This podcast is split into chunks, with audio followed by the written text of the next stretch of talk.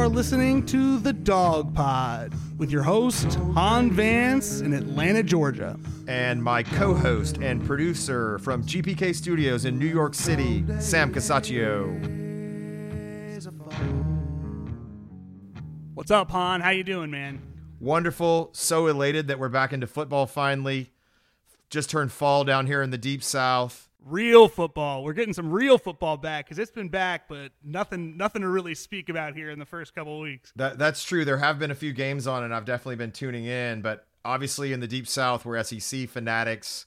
Going to be doing a Georgia show, so we're excited to talk about them Bulldogs. Yeah, man, and I'll tell you that first college game day was a travesty. Kirk Herbstreit's crying. I mean, I, I can tell you, uh, Han and I met down in New York City about a year ago. This podcast is about a year in the making and I did not think a year later we'd be making a show after the first game day where we basically have a weeping Kirk Herbstreit. I'll, I'll tell you that. I'll tell you that. That was pretty cool. Um, how Sam and I met. I was headlining the Bowery Poetry Club in Lower Manhattan, and I ended up um, catching the Florida Miami game. Going to a sports bar, Kelly's, I believe is the name, the Irish bar. Yeah, the Irish bar downtown and got to meet Sam. And lo and behold, here we are talking football. One year later, one pandemic in, one more global pandemic under our belts.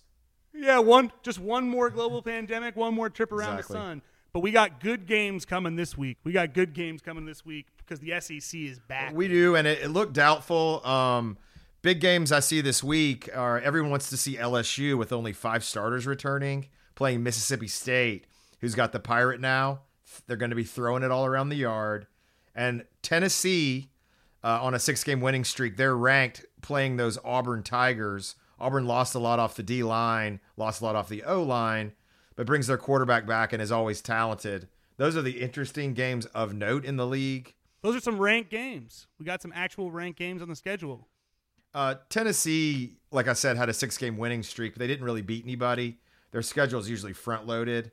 Um, Auburn is always either overrated or a national title contender.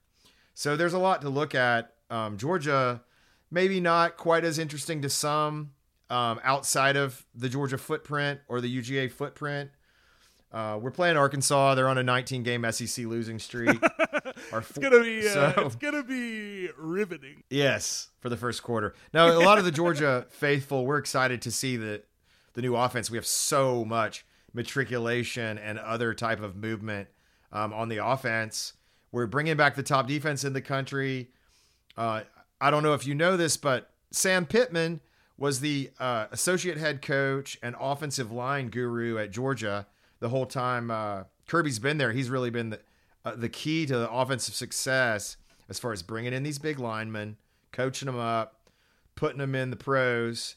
He's also been like the emotional background backbone of the program. He's a real cool guy, uh, kind of the best type guy you could have in college football. But Sam's off to back to Hogland, getting his first head coaching gig. Was never even a coordinator.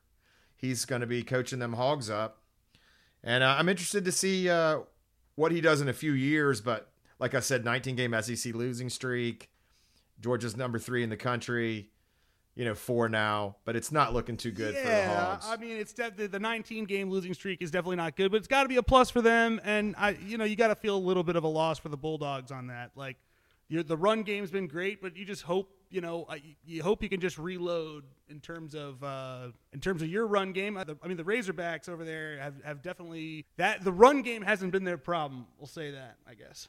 Yeah, historically they're a strong running program. They definitely have the horses they have Boyd back. I believe he would start for Georgia this year just because he is a thousand yard rusher. He's done well. Um, Pittman is definitely a power football guru. He's all about power football, and that's what they're going to instill. It's just going to take a while. Um, so there, you know, Felipe Franks, by the way, who was the Florida quarterback, I believe the night I met you, is now the starter at Arkansas. So things change and things change quick. Yeah, he's not bad he's not bad, and um, he was allowed to go right away. Uh, he's a real cocky guy. He's a dual threat quarterback. Um, he kind of lost his position due to injury when Kyle Trask came in and did so well for those mighty Gators. Uh, Felipe hit the road, so you've got a, a, solid quarterback in Felipe Franks. You've got Boyd, who, like I said, is a very productive runner.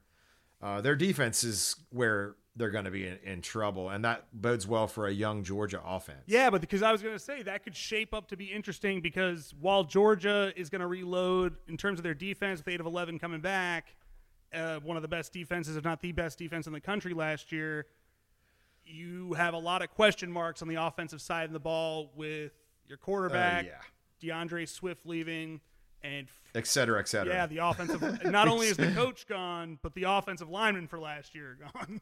Right. Uh, first of all, we put two offensive linemen in the first round. Um, offensive tackles, they're gone. We lose four of five starters off the offensive line. Um, so, like you said, the line's changing, but the guy who we know is going to be performing well uh, and we really expect to do well and who's been really showing out in practice is true sophomore George Pickens, the Auburn flip who came on late last year and played well, kind of in relief of Lawrence Cager. Cager was that high point specialist who really won the Florida game, won the Notre Dame game, and we had a pretty tough schedule last year.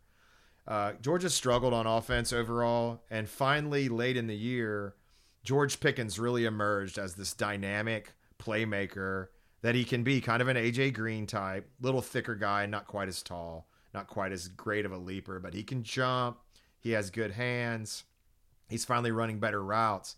He's actually been lighting up Eric Stokes, our best cornerback, in practice. So we look for big things out of Pickens. He had 175 yards in the Sugar Bowl against a stingy Baylor defense. So that was a good sign.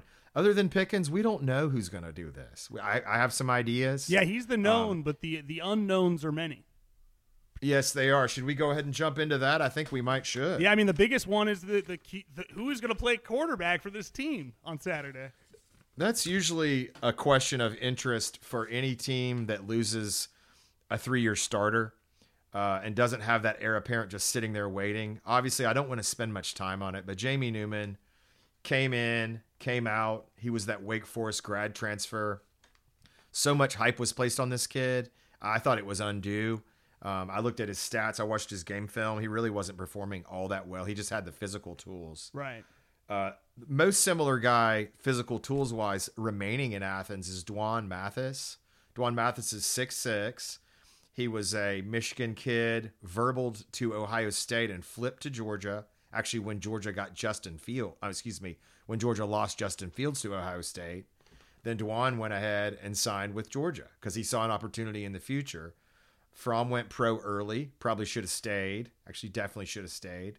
He goes out as Georgia's all time completion percentage leader, three 11 and 1 regular seasons, uh, played in the national championship, won the SEC, pretty pretty good product, productive player. Definitely a calming presence that uh, won't be felt from any of these guys because they don't have the experience. Yeah, I one mean, is six six. I normally would say that Go. like a guy getting the opportunity to get taken in the draft should probably take it, but in the case of Fromm, like I think he, I think his draft stock went down from the year prior, and definitely it was, you know, I mean now he's gonna play backup to Jared Allen in the Bills. I mean, you, you got to think yeah, what would one mirror have done, you know, with somebody like Pickens to his draft stock? And, you know, you don't want him to go the way Aaron Murray. There's no XFL any. There's exactly. no XFL anymore. So like, there's not. That's not even an avenue. I thought it was kind of an indictment on what Kirby had done um, offensive wise, which was kind of let him down in promoting James Coley to offensive coordinator and play caller. He could have had Sam Pittman call him the plays. I think Fromm could have called his own plays and actually been in better place than Georgia was getting in last year when we were extremely predictable. We were definitely relying a lot on D'Andre Swift. Um, I look for maybe JT Daniels to be the the guy. He wasn't. Uh, for those who don't know, he's the USC transfer. He got a hardship eligibility waiver, which means there was something untoward that happened in the program out there. And this is the real USC in Southern California, not the chickens. Um, Daniels had a injury, a bad ACL injury, his first game of his sophomore year. After uh, starting as a freshman and taking some lumps, but anytime you're starting as a true freshman at a school like USC, that's pretty impressive. Yeah, the biggest problem he, uh, for him is just not cleared to play yet, as as of last. Right, report. and we we don't know if he's going to get that 11th hour clearance. Um, but Kirby's not saying that he's cleared to play. So I expect Dwan Mathis to get the start uh, in Hogland and Fayetteville. My father in law's a big Razorback supporter, by the way. He's a retired Army colonel from Arkansas. But um, and then my wife uh, is a nut um, as far as her mother's lineage. They're cousins of Houston Nutt. So uh, my wife went to Georgia, but I'm in this Arkansas family. I hear more about their marginal recruits than than other people do. They do have some talented guys. Their defense uh, is coached by Barry Odom, the defensive coordinator for, uh, excuse me, the head coach of Missouri previously. And they were the worst defense in the SEC, and then for various reasons lost their four best players, including their one All SEC player. So they're in big trouble on defense, regardless of the quarterback. I, I would think. Um, I I think Stetson Bennett. I, you and I were talking a little off air. Yeah, Stetson Bennett the fourth. Stetson Bennett. He has a fourth. shot. He's he's five eleven, y'all. So he's never going to be six three. He's just not. Uh, he's an upperclassman. He has an interesting career trajectory, um, in that he was the scout team quarterback at Georgia. Uh, Mel Tucker raved about this kid. Roquan Smith raved about this kid. This kid was lighting it up. They said he was better than Baker Mayfield when preparing them for Oklahoma, which Baker Mayfield decimated them in the first half. So he must have really been lighting it up. But he uh, transferred, went to a lesser program, got to play a year and start. And then last year, with no Justin Fields around, Kirby said, Come on back, please, Stetson. You're going to be the primary backup. We expected to see him get more playing time, but Fromm was just an Iron Man. Right. And Fromm would play the whole game. He was such a team leader. And I really don't think Coley was a steadying force. So Fromm was kind of captaining the ship throughout the entirety of games. We didn't get to see a lot of Bennett on the field. He's deadly pa- deadly accurate passer though, nicknamed the mailman because he delivers. Yeah. Well, So, oh, the, I like the kid. The, I mean- mailman is good. That's a good name. And I, I, I think given that Kirby's kind of kind of mum on on who it's going to be, uh, I, there's Completely. obviously a lot of talent kind of floating around here. But you got brain surgery with Mathis. You got the ACL with Daniels. I mean, is there a chance this 5'11 mailman Stetson Bennett the fourth is going to see the field there on Saturday? It's like a kind of a sleeper. He huh? could be that second guy, which that second guy might play because Daniels may not be ready, and Dwan may go, and Georgia may get a good lead, um, or Dwan could struggle. That's very possible because he hasn't seen this type of action. He got a little bit of scout team action last year. Um, the pe- the person people aren't talking about enough is the true freshman, and that's Carson Beck. Carson Beck, everyone presumed to be the player of the future at Georgia. The thing is, they're not counting the eligibility at all this year. So these class um, eligibility standards are so wonky right now. When you're talking about guys getting hardship waivers, guys sitting out four games and it not counting, red shirts, medical red shirts.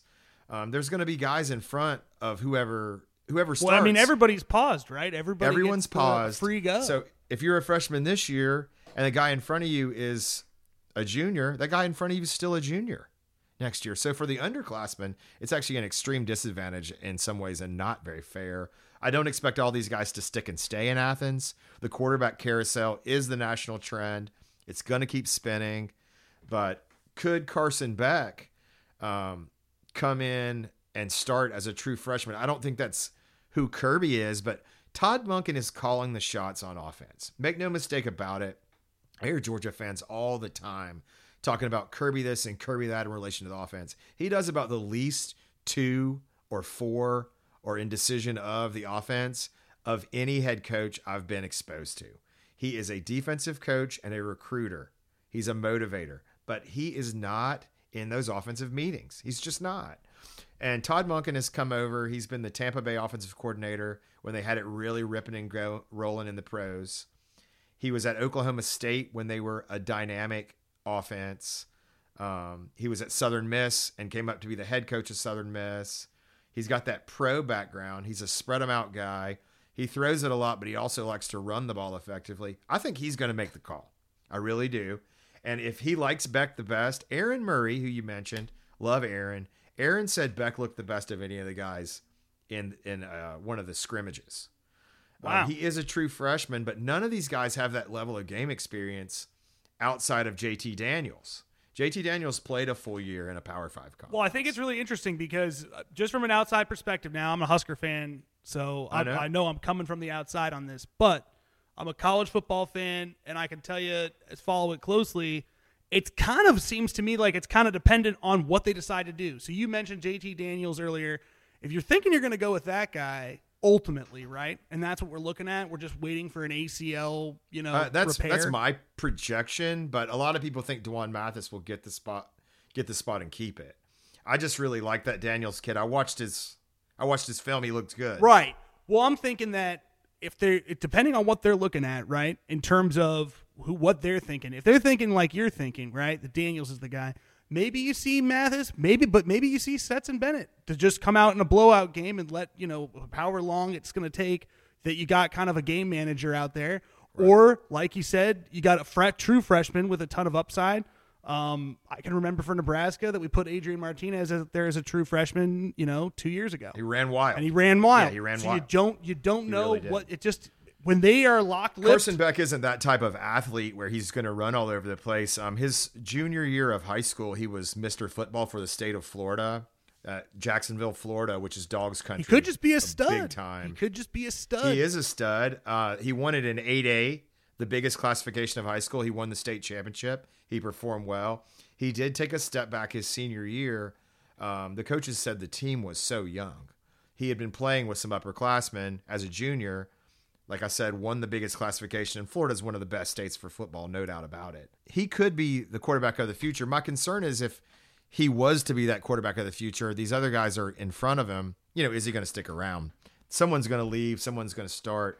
Traditionally, what Kirby has done is not really made a firm decision ever. He's gone with Jacob Eason um, coming off the bench in relief of Grayson Lambert in the, the first go round. Pull Eason in in the second half, and Eason never looked back. Although he did end up eight and five, and Grayson Lambert ended up with the highest winning percentage of a starting quarterback in Georgia history. But um, he went with the strong arm in Jacob Eason. The next year, Eason got the start. He got hurt, and Fromm was thrust in and never looked back. So very likely, well, it's interesting you bring that up because is, I know you're saying that Kirby's never made a decision, but the guy I wanted to talk about, given that we're sitting here talking about brain surgery, ACL tears, true freshman, and a scout team quarterback, is how do you Right. feel to be looking across at the Big Ten at Justin Fields leading, coming back from a postponement? I mean, he. Yeah. I mean, there's no It's- question he was better than, crazy. than Fromm was last year.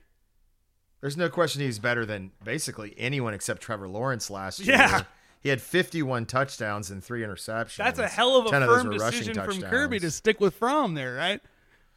Uh, again, I'm not sure that Kirby made that call so much as Fromm just really beat out um, Justin in the eyes of our then offensive coordinator, Jim Chaney. Chaney liked to have a lot of audibles at the line for his quarterbacks, and they go from potential passing situations audibling into runs. Fields struggled with that. So Ryan Day at Ohio State had a simpler implementation for Fields, and that's he brought him there to start. He was going to be the starter all the time. Fromm is a football junkie who was so prepared, such a rah rah guy, Right. and was so well prepared at the same time that Justin was struggling with grasping the system. Meanwhile, Georgia was a national championship contender. Right. So when you have a national championship contender, I don't consider Georgia a surefire national championship contender this year. But last when you year- have a guy that's coming off big years and was this close to beating Alabama two years in a row and this close to getting national championships two years in a row, it's going to be hard to unseat him. I thought it's kind of the, like you're talking about the carousel. Like that's the new face of college football. Is is it's a new normal. is yeah, the new normal. I, I should say is that they're gonna. I would have liked to seen- I don't- because the truth is Yeah. like uh, I will say this: you got to be feeling like I, I buy the audible thing to a degree, but when you watch a guy be that dynamic, you got to be thinking Oh, yeah. I maybe should change my offense because he'd be the most impactful player on either side of the ball. Uh, they definitely would have wanted to have him this year. Uh, I don't For know sure. that he had. Yeah, I don't. It's just keep in mind he was a. Fromm was coming off, uh, you know, a national championship game, eh, which was blown by the coaching staff, and he had played well. And Fields was a true freshman, so I mean that that's a different. It's Yeah. almost like And he played Apples well in that game. He played well in that game, and it was a blown he game. played well in that game. And then that year, um, the year that he beat Justin out was Fromm's best year. He had a great completion percentage record. In fact, at the end of that second year of, of the Fromm era, he was projected to be a late first round pick. That's when he really threw it a lot more than he had as a freshman. As a freshman, we had Sony and Chubb, Right. and they went for 2,500 yards. And we had Swift, so we were really running the ball a lot and relying on Roquan Smith Mm-hmm. a lot. Um, that sophomore year, Fromm played well. No one could really split too many hairs because he played so well. Right. But when you saw what Fields did when Fromm took a step back, and keep in mind, Chaney wasn't even there. The guy that made that call Is gone. was out the door. Yeah, he was out the door. He took a lateral position at Tennessee, and that's who we're going to see uh, real soon here. Yeah, that's true. In two in in, in week two, Week three, actually. Sorry. Yeah. Uh, but the the ironic thing is, you brought up that national championship game. You know, Jalen Hurts, obviously a national title quarterback. Saban makes the move to put in Tua in the second half and ends up changing that game. And you kind of had the same kind of a problem, and it and I think it probably changed the season for Georgia last year. So you live and learn, but it's it, it is interesting. It's, iro- it's Uh, irony. Saban It's irony. saw no other path to. The reason Saban did that is he's he's a great in-game adjustment guy, and that's really where Kirby has struggled. But um, Saban saw no other path to victory. We had Hurts's number completely. Yeah. and he had nothing the going in the first half, so he was like, "Yeah, put the kid in there." And you know, we picked him off. Uh, Baker picked him off. We he didn't just dominate. Um, he played well, but Georgia had every right to win that game, every chance to win that game, and really got too conservative on offense. Was the real reason that they lost the game, and some bad calls uh, from the refs and Kirby. Um, so you know, not to digress too much on quarterbacks here, the running back situation you mentioned. You know, you have you've had Nick and Chubb in the past. Right. You had Swift last and year. Swift.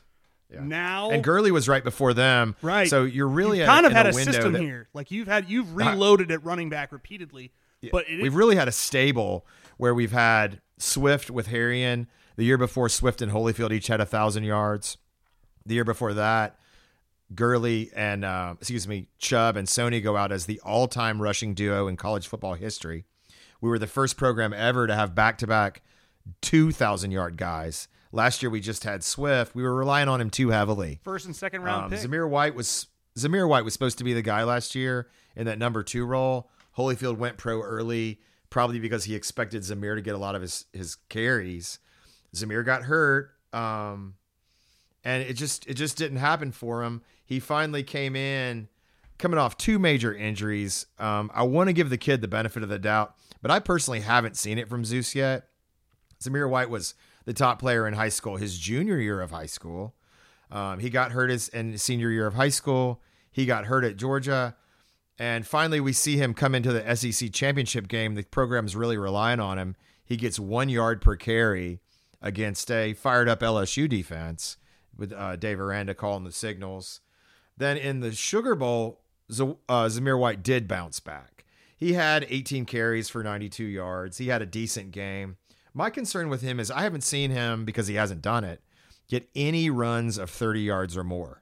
So is the explosiveness still there? He looks like a powerful guy. Is the explosiveness still there? And these other running backs, maybe the answer there. Uh, he's a redshirt sophomore. James Cook is a true junior, and he, he's in his junior year. That's Dalvin Cook's little brother. He only weighs 190 pounds. He was hurt for the Sugar Bowl, but he is a uh, or in the Sugar Bowl. He's a quick guy. He can really make some plays in space. We need to be throwing him the ball out of the backfield, which is the type of thing I think Todd Monken will do. Kenny McIntosh is the sophomore who really didn't get the opportunities, and I looked for him to get more carries in that Sugar Bowl or at some point last year, and it never happened um, when Swift was banged up. And really, Swift was a decoy the past the last few games of the year. He didn't do much at all after having a great and dominant like first nine ten games. Um, everyone's high on this kid from California now, who I was mentioning to you off air, Kendall Milton. He's kind of an Eric Dickerson style runner, 6'2, 230, runs a 4'5. He's an upright runner, supremely confident. He and his dad are basically saying he is going to be the man. His dad said he's not coming all the way across the country to sit. I expect this Milton guy to Make an uh, impact. Make an impact immediately. My dad thought I was going to start too. If Todd Monken can trust him to get in there and block um, and pass protect, if his pass pro is up to snuff at all and he's a big enough guy to do it, um, obviously he has 40 pounds on Cook, like I was mentioning. So if he has the um, know how and has grasped the playbook enough to get in there and block and pass pro, I expect Kendall Milton to potentially be the guy right away. Yeah. But no one knows. No one knows what's going to happen. Yeah, we it's it's it's a lot of question marks here that you got. I mean, it it sounds like you got a couple guys that, that, that, you know, it- I guess Zamir White looks like the the best chance if he can find if he can recapture his explosion maybe a year removed from the injury. Um, Yeah, and he's had, like I said, two major injuries. So can he? Maybe. I mean, it- it's it certainly happens. It certainly happens. But if it doesn't, it sounds like the very least you got a one-two punch, and I expect Georgia's running game to be as good as it has for the past half decade. Well, we have the stable of runners. I mean, the the athletes are there on running. Um, is the line going to open holes for them? Even though we had this highly touted line last year with the two first rounders, and our third guy drafted was a high draft pick who's actually starting for the Dolphins. First game of the year, he was starting for the Dolphins. So we had, and then we lost Cade Mays to Tennessee in a transfer, um, where he got a hardship waiver actually himself, but. We lost a lot there. Can they open holes? They actually struggled to open holes last year sometimes. A lot of it I thought was play calling. My friend Billy Barnard, who lives out in San Diego, who actually went to a peer author of mine, went to the same high school I did and same college, but is a little older guy than me. He was uh, talking about how bad the play calling was, and it was just predictable. It's extremely predictable to run it up the middle on first down, run it up the middle on second down, and have Fromm throw on third down. If the defense knows what you're bringing, the opportunity for success is greatly diminished. And I think Monken will improve that. Well, I think the important thing to, to, to remember here, Georgia fans, on on these unknowns is that like you're mentioning that you, you put two tackles in the first round, you know, last year. I'm a New England Patriots fan. You know, we had two first round picks a couple years ago, and it went, you know, Isaiah Wynn, Sony Michel. So the, and and Yeah, Todd right. Gurley, you know, an MVP candidate. Like the, the it goes on and on. The the, the running backs, Nick Chubb, is dominating football. The- the- you're reloading at the off, not only at the offensive line, but at the running back position due to the recruiting that George is able to do. It's a well-oiled machine. I'm less It is. concerned about that than I am about the, the quarterbacks for you guys. But even that, I mean, Aaron Murray and Jake Fromm are nothing to scoff at. And the truth is, you had recruited Justin Fields, whether he ended up playing at Georgia or not. The the, the talent evaluation and recruiting has not been an issue on the offensive side of the ball for the would say not. Bulldogs. So or or at all or overall. I mean, we had the number one recruiting class this year, and not a lot of people are talking about that. Darnell Washington is rated the best athlete in the country, the six seven tight end out of Vegas. We have some guys coming in this year who are going to make an immediate impact and really have a chance to shine right away. And again, this year is is not even counting towards their eligibility status. So these guys could be in Athens for a while. We had the number one class this year, the number three class going back in the number one class. yeah, I was going to say Uh, the- the year before that. just the number one class this year. You've been recruiting well for the past several years for the for several years, and the I, you know as much as there's question marks and that can be uneasy. I think given you're playing Arkansas week one, it's going to be a, a box of fun surprises for for Yes. Georgia fans. I think more than anything. Yeah, else. and I hope people don't get too excited and too happy like I know they will because we've got Auburn coming up. We've got Tennessee coming up. We've got Bama coming up, our white whale. Well, I can tell you that these games you got coming up to say that they are big games is is, is an understatement. You're playing a It's top. massive. It's, it's unbelievable. You're playing number eight Auburn, week two. 16th ranked Tennessee, which I'm not really sure why they're ranked again, but they are. Um, then number two, you have Bama by by week four. You're going to be They're- playing. they're pretty good at football. Yeah, they're not bad. They're not a bad team. I mean, and then Florida's ranked fifth. That's week uh, six. It, it goes on and on. I'll tell you this: there's a lot of Husker fans complaining about the schedule they got, but I wouldn't want to play this one. Arkansas has the toughest schedule they're saying in the history of football. um, 13 of the top 15, I'm sorry, the top 13 ranked hard schedules, hardest schedules were in the league. And then 14 of 15, Florida's was the the 15th. So you got uh, some really tough schedules. for SEC football, but that's but but for us as fans, that's what we want to see. Light it up. I've never liked the cupcakes. I don't know what your thought is. On. I know rebuilding programs like to get those cupcakes and get those wins. But I never like the cupcakes. If you're going to do it, it should be a team of note, someone in state. I like to Um, tune up. just- like it's fun that you're getting to play Arkansas because of the history you have between the, the two teams. But it's a tune-up game. yeah. But then jump It is right now. in. I'm, I don't mean a cupcake in the likes of Arkansas. They're a conference game. Georgia has actually played Arkansas in more bowl games than any other opponent. They're a league game. So, and it's like I said, it's a family game for us. So for me, that's fine. But I don't like seeing Northwest, you know, Louisiana have to play Georgia, and then the next week, it's you know a school from the middle of Virginia that just has no reason being there. If we're going to play Georgia Southern, Georgia State, something like that, I could get behind it. Well, given that we've spent the last two weeks watching Notre Dame play South Florida, um, and games of the like, I think we, it's time. Let's have some SEC. Let's have Auburn, Georgia play. I can't wait for that. Start October Yeah, and right. that's the Deep South's oldest rivalry.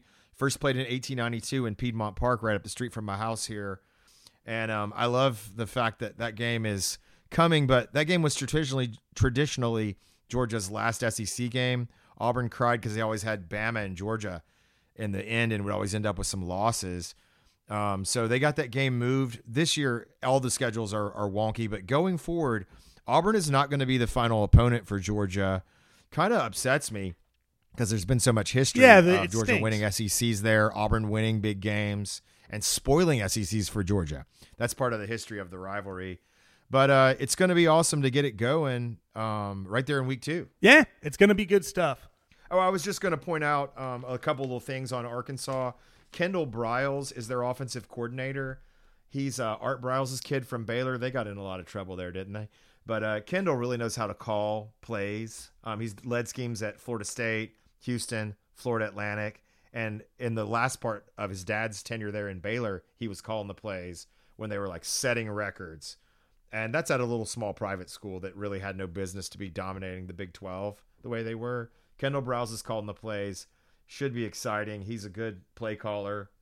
Um, outgoing Chad Morris. Chad Morris was the head coach at Arkansas. He's now the offensive coordinator at Auburn. So we're going to see him in week two. He recruited a lot of skill guys. So they A do have incestuous down there in the South, huh? It is. Look, you got Barry Odom uh, from Missouri comes over to be defensive coordinator. The quarterback was from Florida. you, know what I mean? It's just, like you guys are just, just swapping knows each other nonstop. a little too well, and Marrying You know, we've your won, sisters uh, and stuff. Yeah, no, it's good. exactly, it's co- very cousin oriented. It's a lot of cousins, 10 of southern the, cousins. Uh, Exactly. We've won 10 of the last 14 national championships in the SEC. And the predominant theory is that it's been Alabama. It's been a lot of Bama. LSU 's doing it really woke people up to this conference is still the powerhouse. It's not just Bama. It down in the South, it's kind of like Clemson and the SEC is basically the way it boils down to. All these SEC teams are potentially going to be good programs in the future. I think Georgia has a good chance to win the SEC this year. The the college football playoff, winning that is is a really a hard road to haul this year when you've got Trevor Lawrence, Travis Etienne at Clemson, you've got Justin Fields at Ohio State. yeah, OSU's coming. you've got you. Bama, and Nick Saban's upset. Not if my Huskers take them out week one. Correct. And other and other delusional dreams. I'm definitely pulling for the Big Red. If any I think one loss happens to SEC is. appear, y- you know, eight games in the Big Ten. If they lose a game, that's going to be it. They're not getting in. Yeah, if they lose to Nebraska, they're not getting in. That's for sure. But that's really the big. That's really the big t- threat outside the conference. That's really the big threat. I mean, Clemson's always a threat, but Always. I don't. You know, I didn't think Clemson should have won that game last year. Uh, they did. They didn't win that game last year. They, that OSU was was robbed of that game, and I think everybody wanted to see LSU play uh, Ohio State, and it, it didn't get to happen. That was a bummer, I think, for everybody in college football. Well, Fields threw the key interception. He did. I mean, he threw the key interception. Right, but that we shouldn't even ever been it never was that declared. play. That was that was. Yeah. I mean, it wasn't Fields' fault. That wide receiver ran around the incorrect route. Right. They but the biggest thing was the pick six that was inexplicably taken off the board. Right. They should That was never have probably been in the that best game of the year. I thought that was probably the best game of the year as far as just entertainment. Second best game of the year last year was my Canines versus Catholics game. That was a good game. Notre Dame finally came to Athens. Them dogs went three and zero lifetime over those fighting Irish. That was a good one. Yeah, but we digress. Anyways, Thanks for tuning in to Dawg Days of Fall. Delighted to be back talking about some football. We're looking forward to a wonderful SEC season and beyond. this has been great to start this up. Uh, hopefully next week, I think we're going to maybe have an epidemiologist and talk about how some of these teams are doing with the coronavirus. I know Notre Dame and Wake Forest have already had to postpone a game, and I think Virginia Tech or hasn't played a game, or Houston hasn't had an opponent yet. So we're going to get into all that next week. We're excited that SEC is back. Thanks for listening, all. Thanks for tuning in. We'll see you next week. Golden Oh.